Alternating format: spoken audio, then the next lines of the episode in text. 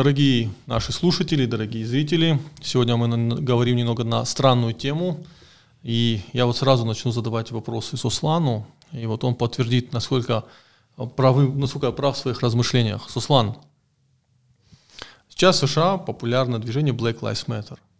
Это э, движение, которое борется с колониальным наследием, правильно ли я говорю? Добрый день, Алик. Ну, отчасти, да.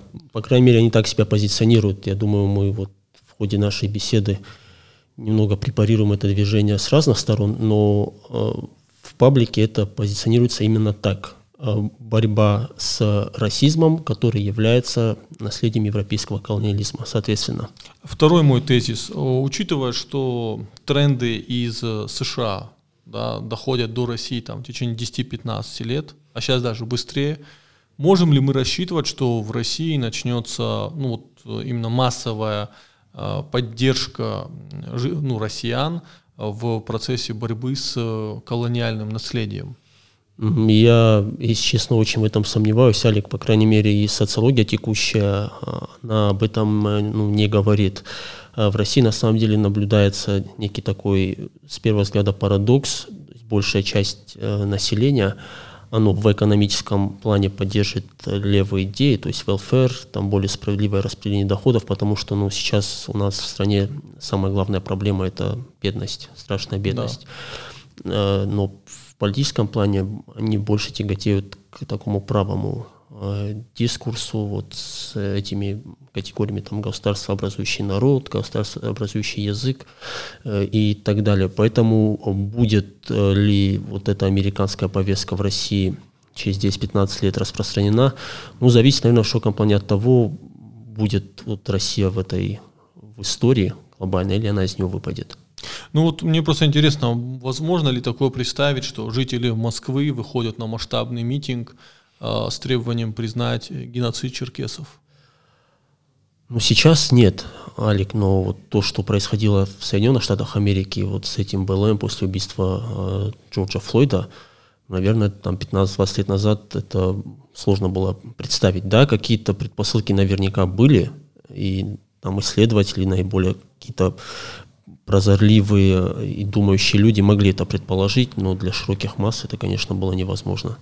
А, тогда такой а, вопрос. Ну, не секрет, что мы вообще, кто в этой студии периодически говорит, мы придерживаемся условно правых взглядов, да? Там, а, скажем, не симпатизируем левым взглядом.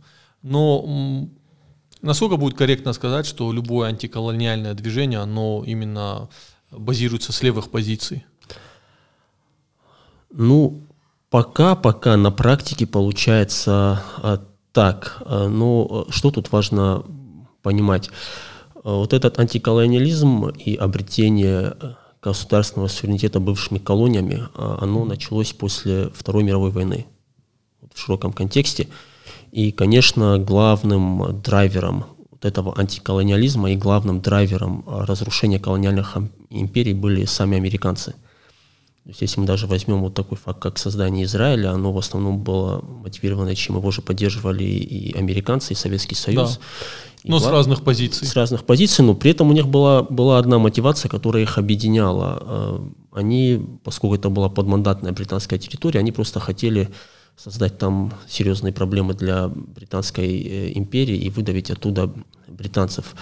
Э, Еще я не помню, то ли 41 то ли 42 год была заключена Атлантическая хартия между американцами и англичанами, в которой американцы они, ну, пытались и обозначили требования к послевоенному мироустройству, то есть в том, что Вторую мировую войну они выиграют, сомнений не было, потому что Америка тогда уже была угу. самым сильным государством с самыми большими ресурсами но они именно хотели открытия вот этих колониальных, бывших колониальных рынков, и для них, для американцев, вот поддержка независимости, она означала выдавливание британцев и открытие рынков и распространение вот американского экономического э, влияния. И, конечно, вот весь этот э, пафос борьбы за независимость, он был проникнут левыми идеями, которые тогда были в Европе и в Америке популярны. Но вот если мы будем рассуждать в рамках, э, в России как интересный рынок, условно, может быть только Дагестан, учитывая там колоссальную... На, Кав... на Кавказе. На Кавказе, да.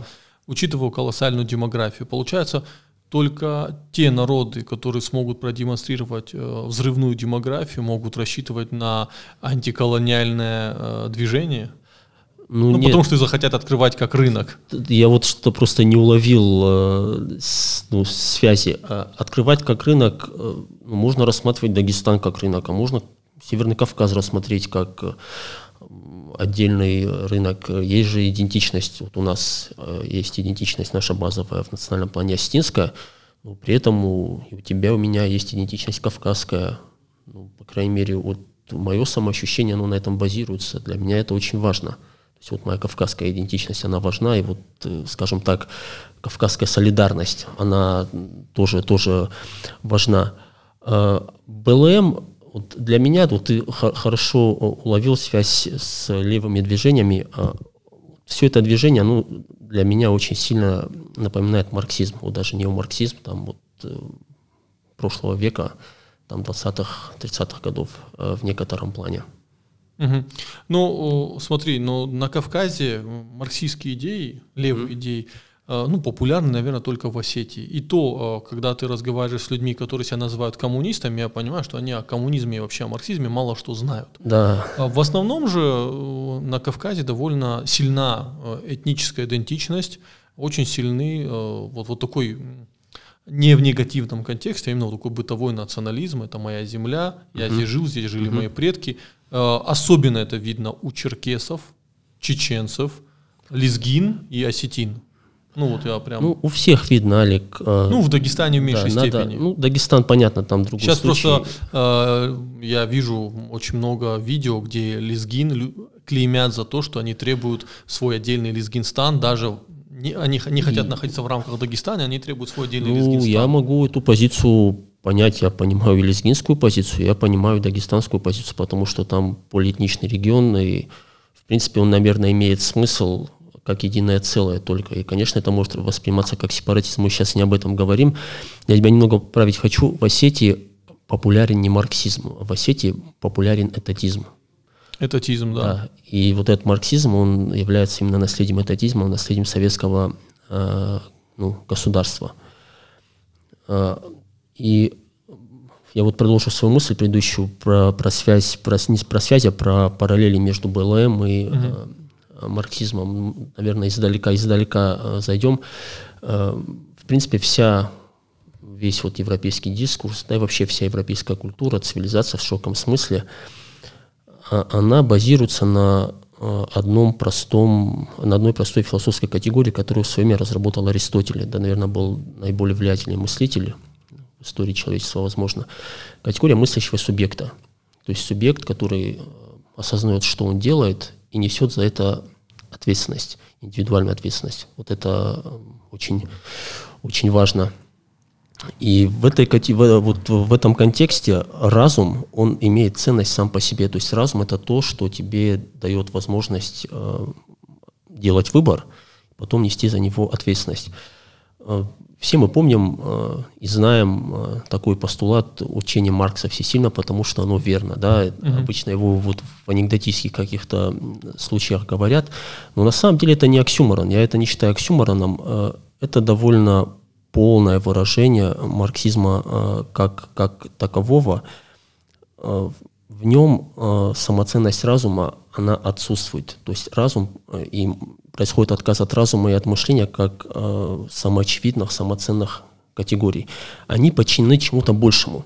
То есть возникает какая-то субъектность над ним. Э, в этом плане марксизм уже похож на, рели- на религию. Да, безусловно. Только там воля человека рас- растворяется в воле Бога, а тут она растворяется ну, в классовой воле или вот в единственном верном учении, или вот как у нас в нашем случае оно растворилось в советском государстве. Понимаешь, вот воля человека, она растворилась в воле Поэтому воля гос, вот, государственного интереса, он выше человеческого априори. То есть это даже объяснять не надо. Как бы не, не, не надо. Ну, марксисты же любят э, вот этот тезис, что роль личности в истории, да, она довольно...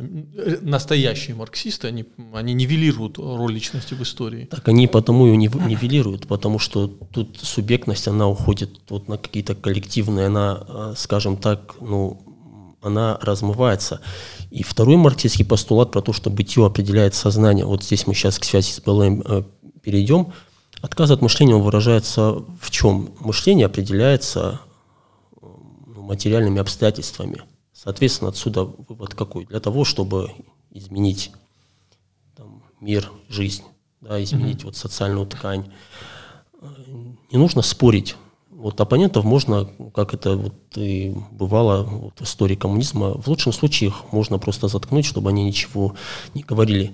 Или менять, в концлагерь да, менять, да. менять, менять надо материальную базу вокруг. То есть надо разрушать материальную базу вокруг и создавать контекст, в котором уже не будет выбора у индивида, что ему делать. Вот когда БЛМщики там, они громили памятники или что-то делали, ну, бессознательно, наверное, для, для вот массы, которая была на улице, но при этом люди, которые вот это движение вдохновляли, они прекрасно это понимали, просто идет замена вот материального бытия. И вот когда меняется материальное бытие, значит, э, Меняется сознание людей. Меняется сознание людей. А можно, а можно ли э, это сравнить с тем, как э, Фидель Кастро и Че Гевара уничтожали инфраструктуру в Кубе, чтобы люди выходили а, Олег, против... это то же самое. Я вот почему говорю, это то же самое. И вот считать БЛМ чем-то прям вот новым, никакой новизны в нем нет. Просто сейчас это происходит э, в американском государстве, исходя вот из роли Америки в мировом процессе. Это, это получается, это такой социальный терроризм? Ну, не социальный терроризм, знаешь, как вот э, это сложное движение. Угу. Понятно, что сейчас у нас, я имею в виду вот в нашем государстве, из практических целей Э, его изображают э, ну, в контексте какого-то вот ресентимента, борьбы черных против белых, то есть тут есть в этой националистический подтекст, то есть это э, экстраполируется у многих на ситуацию там с мигрантами из Таджикистана, mm-hmm. Узбекистана и так далее, то есть в, в рамках культурной борьбы. Но э, на самом деле тут идет, идет э, распад субъектности, то есть идет кризис вот этой либеральной модели, которая является основой американского государства. Э, она переживает кризис, и в, в каком качестве она из него выйдет, э, я, я не знаю. Потому что э, вот мы говорили про БЛМ, как отказ вот от этой аристотелевской традиции, про левые движения вообще. Но вот американская э, идентичность, американский проект либеральный, угу. который сейчас стал универсальным, да, вот из-за той роли и ресурсов э, американцев, он же основывался вот на модели э, Джона, Джона Лока э, о естественных правах человека и правах гражданских. То есть, если посмотреть э, Декларацию независимости Америки, я вот сейчас ну, боюсь ошибиться, но Лок он считал естественными правами там право на жизнь, право на свободу и на частную собственность. Угу. Это были три базовых права. А у них прямо в Декларации независимости э, указано, что вот в Америке тоже права на жизнь, на свободу, life, liberty, и, по-моему, у них там преследование счастья, вот как-то так, pursuit of happiness, вот эта американская мечта, что ты можешь... Э, Стать счастливым человеком, да. да. А сейчас выясняется, что вот концепция этих естественных прав и концепция вот эта либеральная, они в некотором плане противоречат друг, друг другу, потому что что является естественным правом? Понимаешь, вот э, вся, вся вот эта либеральная модель, она основывалась на чем? Лок, он жил там в 17-18 веке, и он по современным меркам был очень консервативным человеком, который придерживался очень традиционных ценностей. Его модель, она базировалась на том, что всегда есть какое-то общее понимание того, что такое естественное право, что можно, и что нельзя. Что да. нельзя. Сейчас этого уже нету, и идет вот просто расслоение, создаются разные субъекты, там, гендерные, национальные, каких только меньшинств э, нету. И... Сейчас даже прикол, что один молодой парень в США, он предложил внести э, в этническое меньшинство белых американцев, а в гендерное меньшинство белых э, э гетеросексуальных мужчин, как именно сексуальное меньшинство. Но... Тоже в ЛГБТ внести, да. Смотри, вот ты сказал прикол, да, что в этом, почему нет? Вот почему нет? В будущем это может так быть, потому что происходит на самом деле некая антиутопия. Когда вот, скажем, там тирания большинства, которую Токвиль когда-то писал, она заменяется тиранией меньшинств, которые... Группы меньшинств, Группы да. меньшинств, которые писал ну, любимый нами с тобой писатель Рэй Брэдбери вот да. в, своем, в своем романе э, знаменитом, что уже вот столько меньшинств, что уже ну, непонятно, и все друг другу затыкают рот, грубо говоря. То есть нету, нет вот этого вот вот этой традиции Лока, да, mm-hmm. когда ты ну, знаешь, что хорошо, что плохо, а она, она все, она исчезла. Ну смотри, вот когда мы рассуждаем о США, мы говорим с позиции белого большинства. Ну, mm-hmm. По крайней мере, так кажется. Но мы сейчас в России, и мы здесь с тобой этническое меньшинство. Да, абсолютно, да. Да, и то есть, э, с одной стороны, хочется, смотря за тем, ну, учитывая, что я там, более-менее правых взглядов и наблюдая за тем, что происходит в США, естественно, меня вызывает это, ну, там, отторжение легкое, культурное, этническое. Ну, и да, да. я солидарен с белыми э, американцами. С другой стороны, в России я кавказец, я меньшинство, и здесь у нас проходит такая же война памятников, да, когда, например, на землях черкесов ставится памятник тем, кто их Ну да, убивал. был же, был же скандал, да, Да, громкий. и с одной стороны, я как бы одна сторона хочет гордиться своей историей, а другая сторона, которая стала жертвой этой истории, она не хочет это принимать. И, э, конечно, можно было рассчитывать на какой-то, если бы в России на протяжении 20 лет работал бы, работали бы какие-то э, научные гражданские институты, которые бы занимались тем, как эту историю народов, не одного народа, а многих народов соединить в одно полотно, как э, погасить эти конфликты исторические, да, принять их. Да, потому что ну, США же спокойно приняли, да, было уничтожение индейцев, да, как-то, ну сейчас мы это прошли. И то оказалось, что ничего не прошли. Так, вот у нас, нам что делать? Э, э, Например, я, как этническое меньшинство, конечно, бы хотел некого переосмысления колониального наследия. А С другой стороны, я ни в коем случае не хотел бы, чтобы это превращалось в то, что это что мы наблюдаем в США. В США э, люди, выходящие на улицу, они менее консервативны, чем большинство. На Кавказе, э, ну, не секрет, что кавказцы более консервативны, чем все остальное российское большинство. Более того, мы видим, как, например, э, там блогеры, крупные блогеры приезжают э, в Осетию, и они прямо на передачах, от них ожидают, э, там, люди таких современных, в кавычках, взглядов, ожидают услышать, как прекрасно одевать мини-юбку, а девушка, русская девушка говорит, что у нас-то уже с традиции эти исчезли, а вот я вижу, что у вас есть традиции, сохраните их, если вы не хотите потеряться. Вот. И вот видишь, у нас какой конфликт позиций. Здесь мы на одной стороне, здесь на другой. И мне вот больше всего, глобально мне на самом деле, я наблюдаю за этими событиями в э, США больше так за тем, что будет дальше происходить на Кавказе. Глобально то, что в США происходит, вне, от, вне кавказского контекста мне даже не интересно. Ну, это позиция, которая не то что заслуживает уважения, это довольно рациональная позиция, потому что ну, мы живем здесь, в Осетии, на Кавказе, и нам прежде всего важно, какие импликации это будет иметь для, для, для Кавказа. Как мы, как мы будем выходить из этого конфликта между Ну, колониальным... Смотри, смотри, Олег, Да. э, этот конфликт, точнее, вот эта так называемая война памяти, она, конечно, есть, и она будет, потому что взгляд на Кавказскую войну со стороны э, кавказцев и со стороны, э, ну, скажем так, вот официального дискурса, он более-менее всегда будет разным. Я с тобой согласен в том, что не надо это ну, драматизировать, это нормальная, нормальная ситуация.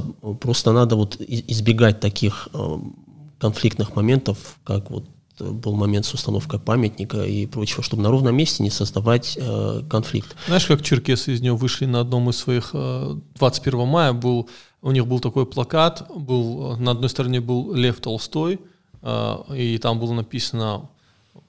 Он, как-то я сейчас, может, некорректно, черкесы, которые смотрят, поправят, но это тот человек, с кем мы хотим быть вместе, Лев Толстой, да, а рядом Ермолов, а это наш враг, понимаешь? Ну, довольно-таки интересная находка, умная находка. Я вот ну, не видел, не, не, ты мне сейчас это вот рассказал, это для меня, я не следил просто новость. Ну, хороший-хороший плакат, да, это такой хороший нарратив.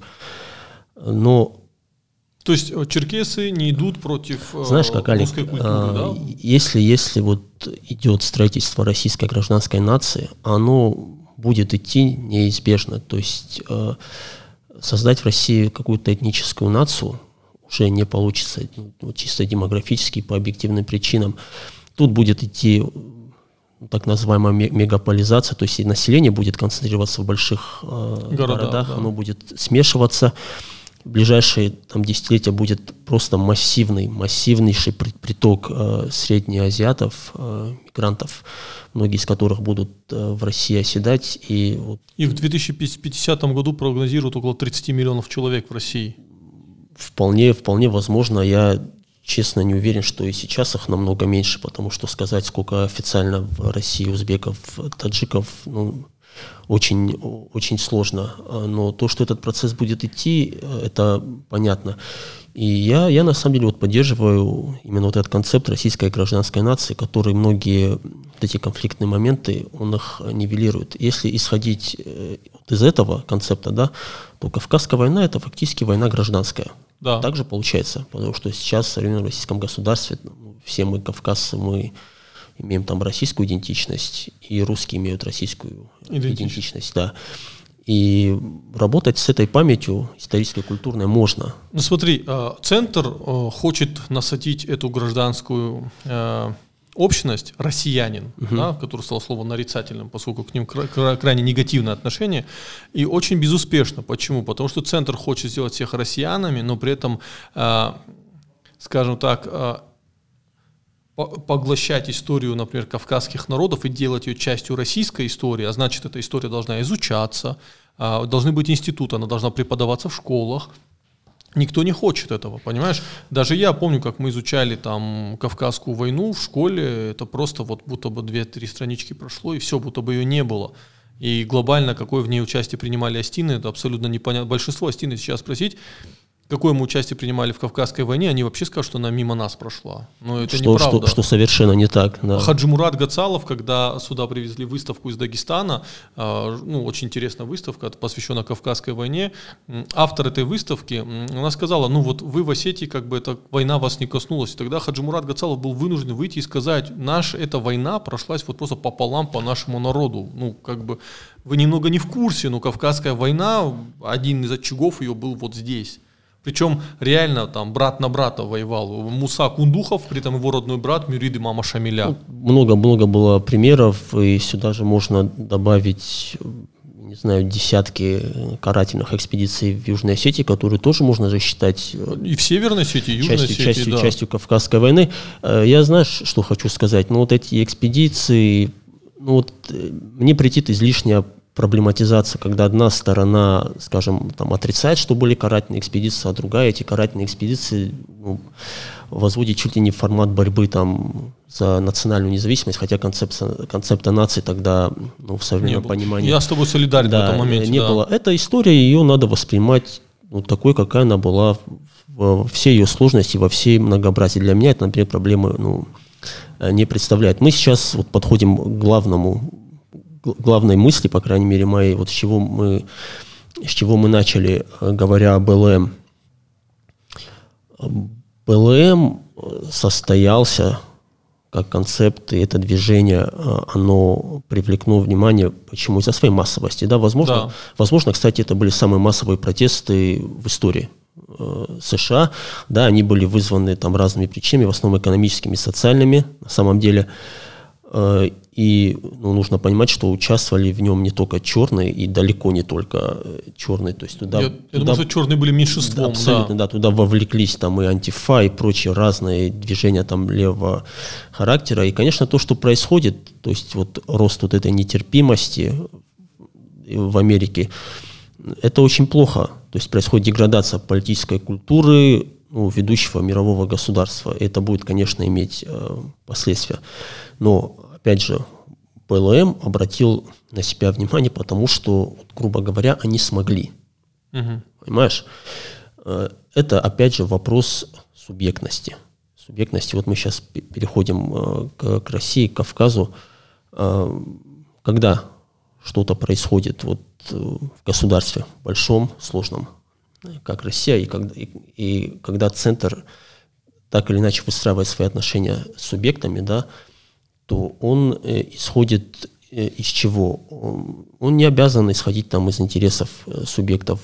Вообще у нас, там, и, я думаю, у многих кавказцев есть вот такое ложное убеждение иллюзия, что весь мир крутится вокруг нас, и вот в Москве там или где-то сидят и днем и ночью думают о том, вот каковы же интересы Осетии, как нам поступить с Осетией или там с Кабардино-Балкарией, с Чечней, с Дагестаном, что совершенно не так. Моя мысль заключается в том, что учитываются интересы только тех, кто что-то может. Угу. Вот, я не помню, я вот одного историка, я вот не могу вспомнить фамилию, но вот он приводил такой пример, условно какой-то вот правитель, царь, император, неважно, в вакууме, да, и вот у него, например, есть абстрактный народ, 100 миллионов человек, давай скажем, да, есть 20 э, тысяч офицеров, допустим. И вот у 20 тысяч офицеров есть какая-то артикулированная позиция. Они чего-то хотят, да. Есть народ, который тоже чего-то хочет. Народ хочет там абстрактной справедливости, денег он хочет, неважно чего. Чью позицию он будет учитывать, вот этот правитель? Он, конечно, будет учитывать не позицию сотни миллионов, он будет учитывать позицию вот этих 10 тысяч, потому что эти 10 тысяч что-то могут. То есть они там или вооружены, или у них есть какая-то там идентичность, у них есть какие-то механизмы солидарности. И он учтет позицию э, меньшинства. То есть в контексте того, что происходит, в контексте БЛМ, в контексте будущих каких-то потрясений, которые будут. Мы сейчас живем там в постковидную эпоху, ковид, который вообще все перевернул, значение будет иметь субъектности, в том числе для осетин, для Осетии будет иметь значение то, что мы реально можем. Вот тогда наши интересы э, будут учитываться. И, и если это перенести э, на Кавказ, опять же, вот какова, какова, какова сейчас э, там концепция кавказской солидарности, как мы сейчас друг с другом связаны. Можем ли мы рассматривать Северный Кавказ как какой-то единый там политический, экономический, социальный субъект? Ну, наверное, нет. Нет. Пока нет. Я хочу несколько таких выводов сделать, и ты скажешь, прав я или нет. Во-первых, Например, все мы помним митинг, когда люди вышли 20 апреля. Угу. Митинг провалился потому, что э, люди не смогли ничего сформулировать. Два раза заходили пар- парламентарии, люди не знали, чего они хотят. То есть, в принципе, они понимали, мы хотим денег, мы хотим работы, но это не является конкретной формулировкой. Потом мы здесь на канале вместе с Батразом Седомоном отдельно разбирали требования, которые после были написаны, и там были реальные требования, но большинство из них это ну, требования, которые невозможно исполнить. Ну, да. На, на, на просторечие хотелки, да. Да, хотелки были. То есть, получается, в эпоху тотальной информатизации э, выиграют те, кто э, смогут сформулировать. А может формулировать тот, кто обладает какой-то субъектностью, у кого есть какая-то да. идентичность. Абсолютно. Будь это этническая идентичность, э, культурная идентичность. Какая-нибудь. Какая-нибудь. И в этом смысле, например, то, что происходит, например, в Нальчике 21-го, когда весь Нальчик выходит на площадь и проходится парадом, да. А ну, не, не парадом, Алик, это, по-моему, что трагическая дата. Нет, ты знаешь, они, э, если, опять же, черкесы смотрят, они э, поправят меня, до этого это был день памяти трагедии. Но после этого они, они переосмыслили это событие, и они стали выходить именно на парад, потому что именно тогда произошел парад войск, которые, ну, черкесских, они, вот, оставшие войска, они прошли а. с небольшим парадом, и да, мы проиграли, но мы живы, и главный лозунг «мы есть, есть», есть ли там э, адыгская идентичность, есть, если наш язык есть, как бы мы остались, да, мы проиграли в этой войне, но мы, мы живы. И в этом плане такой из негативного коннотации, да, это превратилось в позитивную коннотацию. И получается, что, например, э, черкесы демонстрируют э, нам, что они могут сформулировать. Э, например, в Дагестане я нечто подобного не вижу, хотя в Дагестане их больше.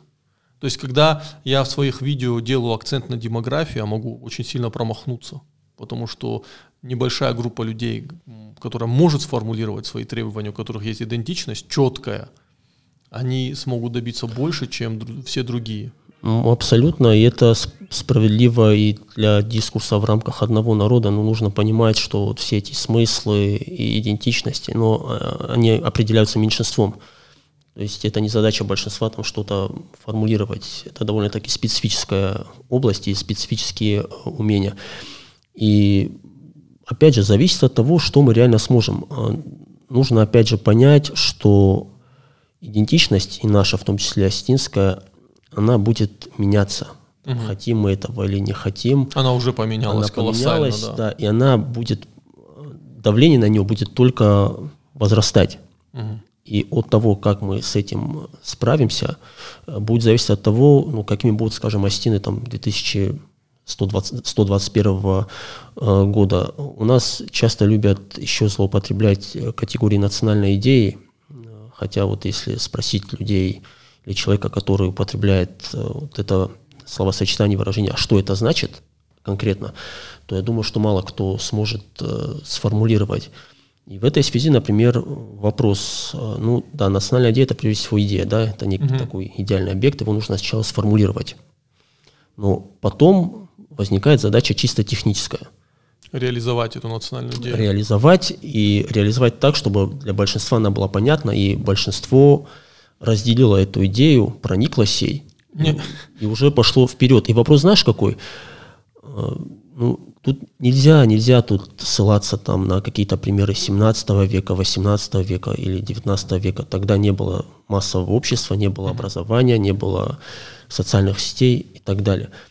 Возможно ли сейчас технически реализация национальной идеи без национального образования, без национальной школы? Это вообще возможно или нет? Это я вот так просто задаю вопрос, может, наша аудитория там будет свои, свое мнение высказывать. На мой взгляд, это затруднительно. Ну, у нас же есть еще и интернет.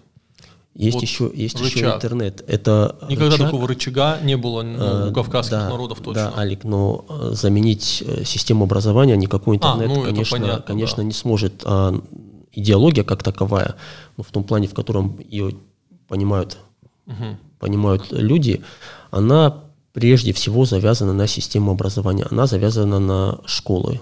Идеология – это учебник истории и учебник национального языка, если просто выражаться. Смотри, Сос, я чуть-чуть хочу вот такой последний тезис задвинуть, опять сравнивая с БЛМ в США. Да, в США это есть э, люди, которые хотят переосмысления вот, колониальной эпохи, mm. и есть традиционные американцы, большинство, белое большинство, которое, для которых это часть истории. В России же немного другая ситуация, даже конкретно на Кавказе. Смотри, во-первых, есть э, колониальное наследие, есть советское наследие, есть э, наше кавказское этническое наследие. И все три м, довольно часто они находятся в конфликте между собой. Э, да, я слышал очень прекрасный анекдот от моих э, друзей, э, типа самый короткий анекдот, э, э, как бы адык марксист. Угу. Вот. Но, к сожалению, в Осетии, например, людей, которые разделяют условно левые взгляды, очень много. Они не могут, они, наверное, в чем прекрасность э, левых идей? в том, что ты можешь даже в них не шарить, но ты их можешь нести. Понимаешь? А, а мы, э, люди правого взгляда в Осетии, оказались в позиции русских э, интеллигенций, которая пошла в народ, а народ ее не понял. Я, например, этой позиции опасаюсь где-то в том числе и для нас. Да? Потому что, с одной стороны, опять вот этот конфликт. С одной стороны, мне, я симпатизирую, а, скажем, а, бел, даже не белому большинству, а люд, людей традиционных ценностей и взглядов. Среди них много черных американцев, в том числе и а, там, дети Мухаммеда Али, которые критиковали БЛМ. С другой стороны, если мы говорим на Кавказе, я хочу все-таки осмысление и советского наследия, и колониальной эпохи. Вот как этот конфликт вообще разрешится ли он? И вообще, хоть насколько-нибудь это корректно, это параллель э, вот между этим БЛМ и тем, что возможно на Кавказе. Вообще будет ли это когда-то связано? Или я сейчас вот строю какие-то глобальные конструкции? Ну, кавказский этос, в общем и целом, он э, противостоит ценностям, на которых э, выстроен БЛМ. То есть ты да. правильно заметил, что мы люди традиционной культуры, и вот этот э, ресентимент и как это в свое время остроумно назвал э, выдающийся американский литературовед Гаррет Блюм, борьба с мертвыми белыми мужчинами, она для нас ну, глобально чужда. Потому что мы еще живые. Да, потому что мы еще живые, мы белые, да, наверное. Ну, э, знаешь, э, как, Алик, ты вот, в общем, очень сильно приложил левые идеи. Левые идеи – это же очень распространенное понятие. Мы, мы на это и обоснованно можем смотреть с позиции, опять же, этатизма и того вреда, который он нанес Осетии, осетинскому народу, включая там репрессии 1937 года, э, когда была просто вычищена интеллектуальная и культурная элита э, Осетии. Но я, например, совершенно не против левых идей в экономике, опять же, не против. Ты против социального государства, ты против какого-то понятия там базового дохода, против велфера, против справедливого распределения национального Знаешь, дохода. Я был не против, пока не почитал Хайека, угу. где он говорит, что даже небольшой крен в сторону левых позиций, он закончится э, этатизмом или фашизмом. То есть и э, ну, его труд, вот этот, э, он настолько фундаментальный, что ну, я не могу этого отрицать. Да, смотри, э, мы имеем два таких ну, политических, финансовых, экономических центров в мире. Европу, Соединенные Штаты Америки. Да. да. Ну там Китай подтягивается, но пока, пока нет. Да? Ну, Китай это, это, это часть американской финансовой системы. Может быть, да. Европа всегда считалась более левой, то есть европейские Безусловно, государства, да. они более социальные. Да.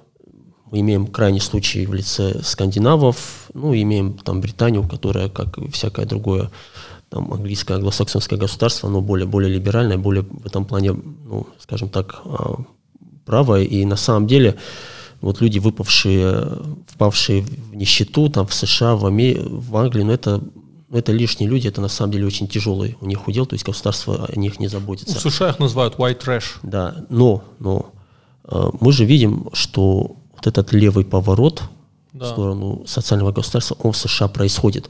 Ты начал с чего? Что есть вот две позиции, да? Вот есть консервативная позиция, есть радикальная позиция. Они не могут сойтись.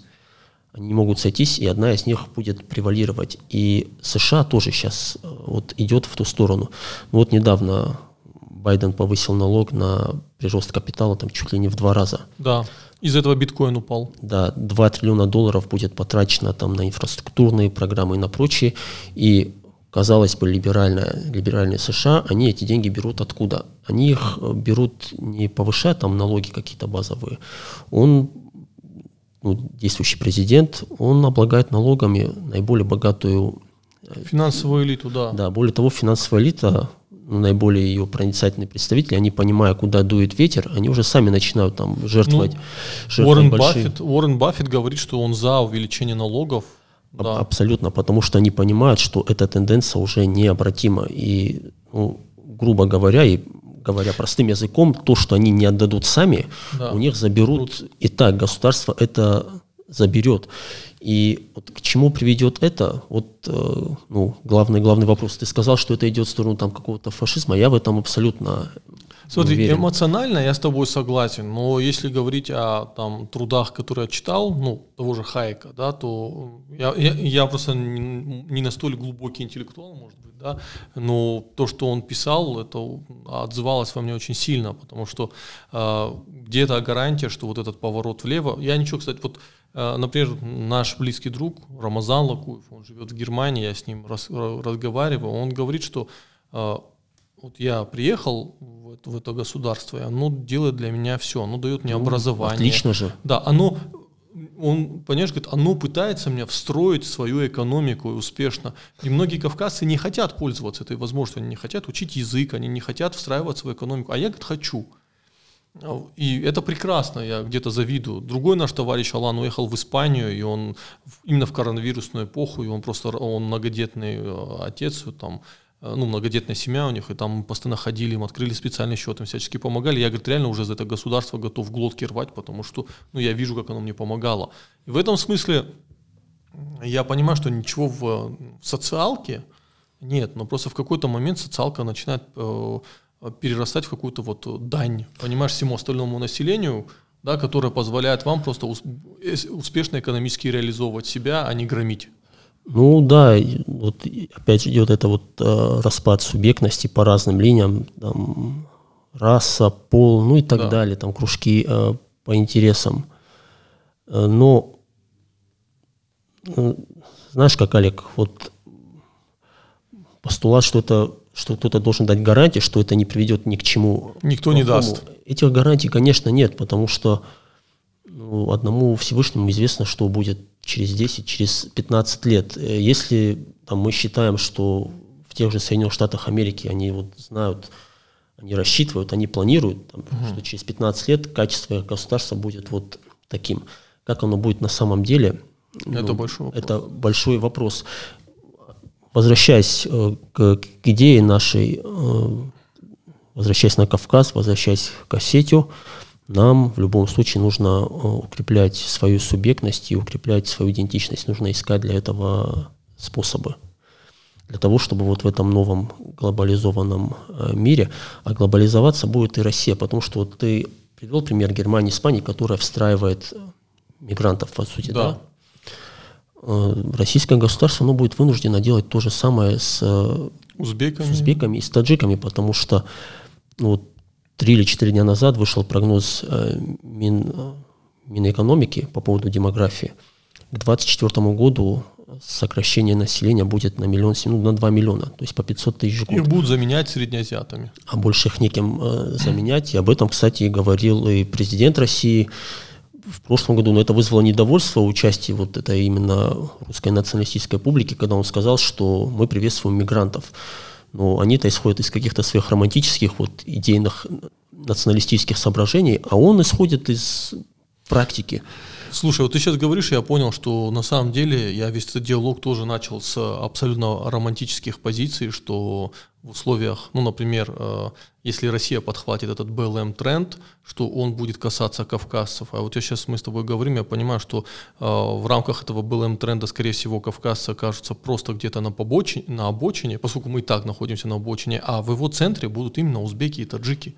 Ну, демография решает, демография это судьба, и география это тоже судьба. То есть сравнивать сейчас демографически Среднюю Азию и Северный Кавказ, ну, не приходится. Тут нечего... Слушай, даже в Дагестане уже произошел а, этот э, переход. Э, нечего, нечего ставить. Да. Я к чему? Российское государство в том числе, оно будет вынуждено. Это не вопрос желания сейчас, как это многие представляют. Вот что нам делать с мигрантами, что мы с ними будем делать, э, будем принимать или не принимать этот вопрос уже снят. То есть принимать их придется. И я думаю, что в интересах российского государства их встраивать вот в этот российский культурный паттерн и пытаться их как-то, ну если не ассимилировать, да, то их ввести в общий контекст, чтобы ну, предоставить, предоставлять им гражданство. К этому они тоже придут. Ну, выбора нету, потому что я думаю, что и большинство мигрантов, они не прочь получить э, российское гражданство. А их дети, которые, многие из которых... Они будут, уже будут, скорее всего... Да, которые будут рождены в России, у них уже будет совсем... Да, но они не будут русскими, они будут россиянами. Я нет, понимаю беспокойство нету, русских в этом вопросе. Нет, я тоже понимаю, но альтернативы этому концепту российской гражданской нации нет. Если бы вот смотреть на эту, на, на эту, на это дело, на эту проблему с точки зрения русского, да, давай посмотрим. Угу. Ну, если бы у русского населения был прирост да, сумасшедший. Да, то можно было бы о, о чем-то говорить. Но тут мы имеем ситуацию, когда в Узбекистане, кстати, с момента распада Советского Союза не проводилась перепись населения. Вот она должна скоро пройти. Мне очень интересно, потому что э, ну, по информации СМИ, по информации разных центров статистических э, в Узбекистане, в небольшой угу. стране, уже живет больше 30 миллионов человек – население Таджикистана, оно, конечно, намного меньше, но оно вот за 20-25 лет удвоилось. Ну, это колоссальная демография. Стало в два раза больше. Понятно, что там тоже там растут города, но пока вот эта волна спадет, э, там численность будет уже достаточная. И я так подозреваю, что там через 20, через 30 э, лет э, ну, ситуация в России, там этническая, национальная, называй как хочешь, она будет немножко иной чем сейчас. Короче, э, Суслан говорит о том, что мы, кавказцы, почувствуем себя еще меньшим меньшинством в России, чем сейчас. Нет, ну, знаешь как, меньшинством, мы будем меньшинством численным, это да. понятно, но э, Субъектным. субъектность, субъектность, она, она в том числе, конечно, зависит и от численности, но вот вернемся к тому, с чего мы начинали. Вот пример Южной Осетии и Грузии, да, на момент распада Советского Союза в Грузии жило 5 миллионов человек, сейчас там колоссально упало население, там меньше 4 миллионов. То есть население Грузии за 30 лет сократилось на треть. В Южной Осетии жило, осетин сколько, 67 тысяч человек. Да. Значит, э, сейчас их 50 тысяч. Да. И в течение до, до 2008 года вот, э, эта 5-миллионная, 4-миллионная страна, она ничего не смогла с этой Южной Осетией поделать, потому что Южная Осетия смогла. То есть вот мы артикулировали цель, и мы к ней целенаправленно шли. Тогда ведь тоже много было мнений, что ну надо там договориться, что вы, что вы, что вы сможете, да, но все, все, все решил факт. Вот есть власть факта, есть реалии. И тот, кто может, угу. его интересы будут учитываться. А интересы других, там, называя себя там форпостом, лояльным, нелояльным, не имеет значения. Значение. Да, они учитываться, если будут, то постоку поскольку. Ну, тогда подведем э, итог нашего э, небольшого подкаста, где мы фантазировали с Усланом на эту тему. Главное, что кавказцы, осетины могут взять Black Lives Matter, это то, что надо четко аргументировать свою идентичность и ставить перед собой цель, и чтобы Black Lives Matter смогли чтобы астины смогли, чтобы кавказцы смогли. Ну да, и желательно, чтобы у нас еще была экономическая база, как у Black Lives Matter, ну, да. это уже совсем ну, такие... Мечтать об этом только приходится. Да, фантазии, да. Ну, в общем, в общем, наверное, так, в принципе, конечно, объять необъятное там за полчаса невозможно, потому что феномен этот очень интересный, феномен Black Lives Matter, и вот рассматривать его однобоко, ну, я бы, я бы не стал. Ну, мы продолжим э, рассуждать об этом. Мы вот такую серию подкастов, наверное, сделаем, где мы рассуждаем какие-то глобальные тренды, обсуждаем глобальные тренды с переносом их на Кавказ, насколько это возможно, конкретно на Осетию. Спасибо, что остаетесь с нами, пишите комментарии, с большим интересом будем их читать. Всего хорошего. Всего доброго.